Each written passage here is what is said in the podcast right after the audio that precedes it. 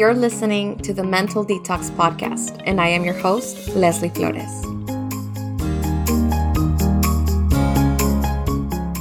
Hey guys, welcome back. One question that I hear a lot with a lot of the clients that I see is how can I control my mind? And I think at some point, we always end up asking ourselves this question How do I control my mind?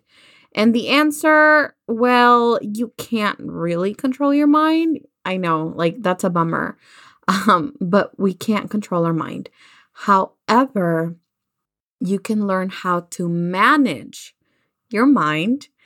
And today I want to share with you how managing our mind is much like an astronaut training to go to space. I know they probably have nothing to do with each other, but they are totally very, very, very alike. So I want to share that with you today. And I don't know how many of you have seen the series Away on Netflix. I think it came out sometime last year. I don't remember when, but it's super, super interesting. And this series is about, you know, a group of astronauts who have been selected to go on a mission to Mars, not to the moon, not just to go to space. They are on a mission to travel to Mars.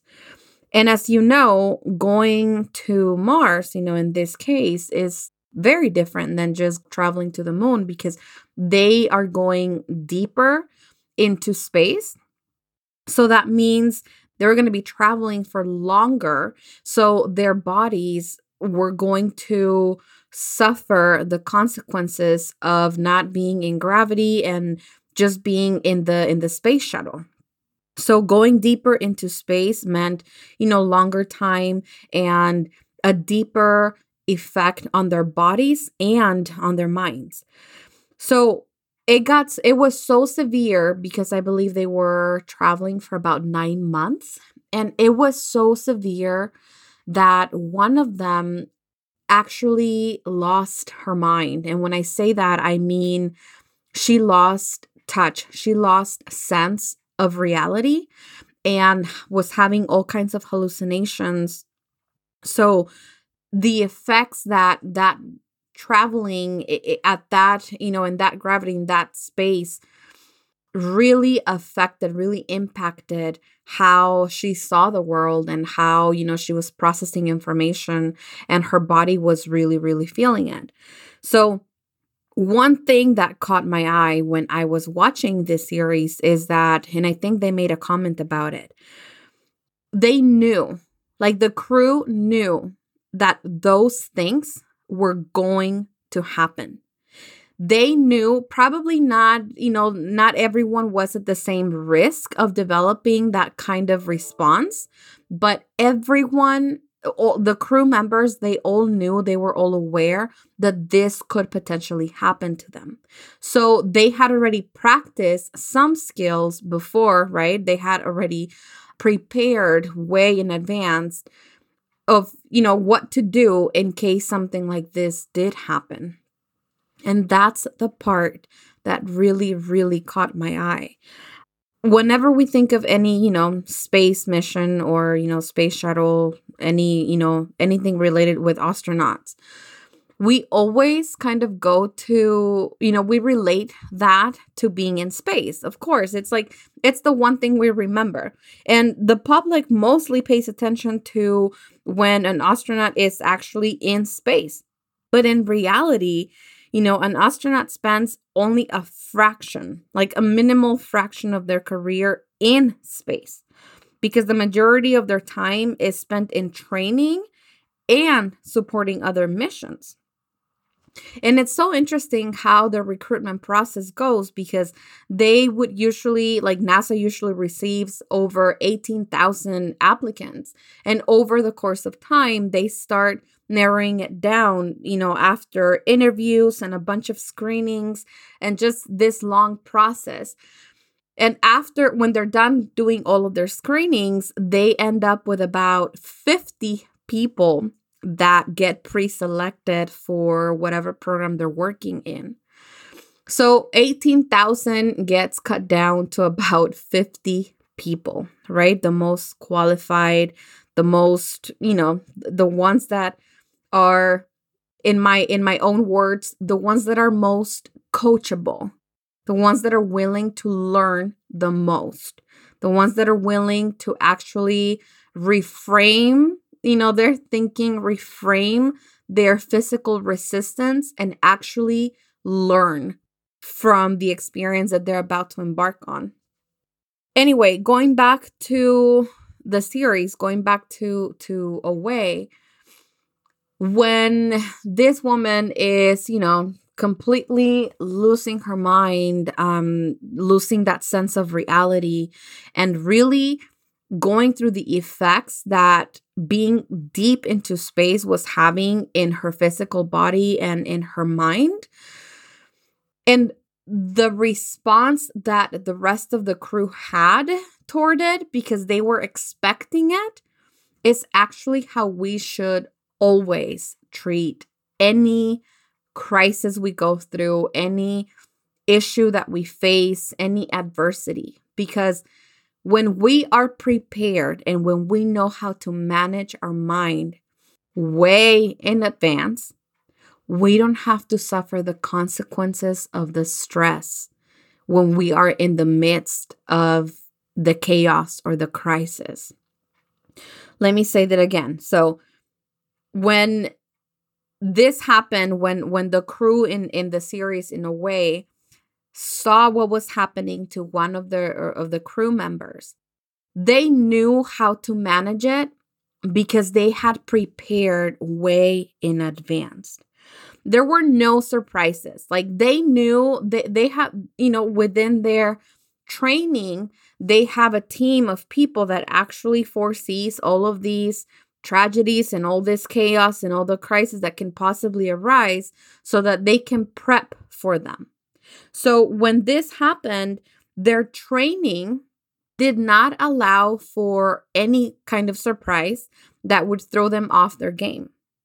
They were prepared.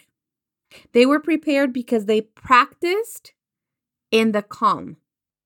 They were practicing when there was no crisis happening they were able to practice their skills. They were able to not just practice them, but master their skills so that when the conflict came about and, and, and they had to face this conflict, they wouldn't have to pull the solution out of their sleeve because they knew how to manage it. And that that is the difference between controlling versus managing our mind. We don't want to control our mind. We want to learn how to manage it. Because when we when we want to control, we bring in resistance. Because we want to win over you know whatever is happening. We we bring in resistance so we have to have this bigger control so that our mind does what we want it to do. And there's a lot of resistance, there's a lot of conflict. Whereas when you learn how to manage your mind, you allow for some discomfort. You allow for the things that don't feel too good to just happen, to come and go. You allow for the the nasty feelings, you allow for the heavy emotions that don't feel too good, but they're still there you don't resist. You allow all the feels and, and you make room for any kind of discomfort that's coming up out of any situation. And when we're trying to control, we don't want to feel. We don't want to feel. We avoid it. We resist it. And then we end up bottling it in and exploding at some point. So, controlling our mind is not possible. We can't control our mind, but we can learn how to manage it. And when you learn how to manage your mind, everything shifts into perspective. Absolutely everything. We want to learn how to manage our mind in the calm so that when the conflict comes up, you don't even have to go into, you know, this stressful mode of what am I going to do? Because you already have solutions pre-packaged. You already know what things you can pull out of the bag and actually apply during that moment to help diffuse the situation. Managing allows for discomfort and applies the skills that you've already learned through your practice, through your time of preparation. That is what makes the difference whenever you're going through something difficult. And when you go to therapy, one thing that I always explain to my clients is that therapy has a process. Okay? When you go to therapy, probably the first couple weeks you're going to feel so good. So so so good. You're probably going to think that you don't need to go to therapy anymore because you feel really good. Then a couple weeks go by and you start to feel really, really, really bad. Like it gets so worse, worse before you know you even started to go to therapy. And then it feels so, so, so, so worse. And then you start to feel a little bit better, just a little bit better. And when you start to feel a little bit better, you learn how to manage your emotions. You learn how to handle, you know, conflict. You learn how to manage your life. And then things don't feel as bad anymore. And that's really what life eh, you know what life is about. That's what it comes down to when we talk about managing our mind. We want to be able to feel all the worst things that we can feel without resisting to them so that we know ourselves so that we know you know what our mind is capable of producing and you know what it means to feel things in our body without trying to resist it without trying to avoid it without trying to control it. And then when you get to know yourself in that, you know, in, that aspect, you learn how to manage them. You you learn what to do where to place those difficult emotions where to place those difficult thoughts and you learn to see them for what they are. You know thoughts are not facts. Thoughts are information. You know feelings aren't you know who you are they're not your identity they're not the entire picture but they're information, information that you want to grab and the information that you want to use going forward. So, managing your mind gives you that freedom to see things without trying to resist, without trying to avoid. And it gives you the information you need to make an informed decision to move forward. But you cannot do that when you are in the midst of the crisis. You can't do that when you are already when you already feel like you've lost your mind. You know, you have to do it in advance. You have to prepare. You have to go through through the entire you know um preparation phase. When I was reading about, you know, what it takes to to become an astronaut, one of the things that also caught my eye is that once you have been pre selected, if you're within those 50 people that got selected out of the 18,000 applicants, you have to undergo initially you have to undergo a 2 year training. And within those 2 years you're going through you know survival training you're learning technical skills. They give you all the the basic stuff right and then one of the skills that you have to become a master in, that you have to absolutely learn, is you have to know how to read, speak, and write Russian. Okay, and you can't just say you speak it and write it or you understand it. No, you have to be fluent in the language. You have to adapt this new form of communication because it's, you know, it's the requirement. You have to be able to communicate in this new language that's not the one that we're used to. This is exactly what happens when we learn to manage our mind. We have to adopt a new language. You have to become fluent in speaking the language of your mind managing your mind, understanding why you're feeling certain things, why these thoughts are being triggered at a specific time.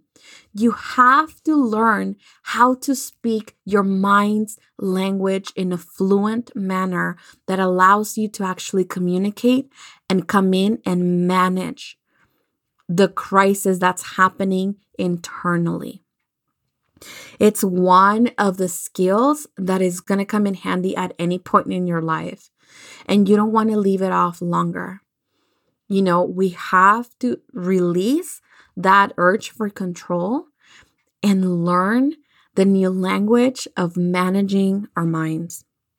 Again, when these astronauts are prepping and you know preparing and training over these 2 years, we don't see that we don't see that. We only see the little bit of time, the fraction of the time in their career that they spend in space. But that's just a fraction of it. And that's exactly how, when we are, you know, in our life, all throughout our life, the crises that we face, the circumstances that we have to learn to manage, they're not our entire life, they're just a fraction of it. And so, just like these people, just how they go through, you know, this extensive training, and they only get to use those skills for a fraction of the time, same thing happens to us. We go, we spend time prepping, we spend time training, we spend time learning the language of our mind so that when the crisis arises, we use those skills in just a fraction of the time in our lives. And that's how it goes. That's what it's about. We spend months and months of training so that that fraction of our life when the crisis is happening, we can apply our tools, we can manage our mind, and then we can move forward. And I love that. I love that because we get to practice in the calm. We get to develop our skills when life feels comfortable. So that when life does not feel as comfortable, when life gets harder, we already have our skills in the bag and we don't have to think twice about them. So start thinking about that. What skills, what language do you need to learn? How do you need to know yourself better? What can you do to actually get to know your mind better? Get to know what hurts, what makes you happy, what triggers your thoughts, what puts you into a distress mode, what relaxes you, what's difficult for you to manage at this point in your life. In what area of your mind do you need to spend time training so that when the crisis comes up, you don't have to go in empty handed because you're going to be equipped and you're going to know how to manage the situation and come out stronger on the other side. Please spend time getting to know your mind so that you can learn how to manage it. And again, the routine that you make in getting to know your mind is going to be key in actually learning how to manage your mind.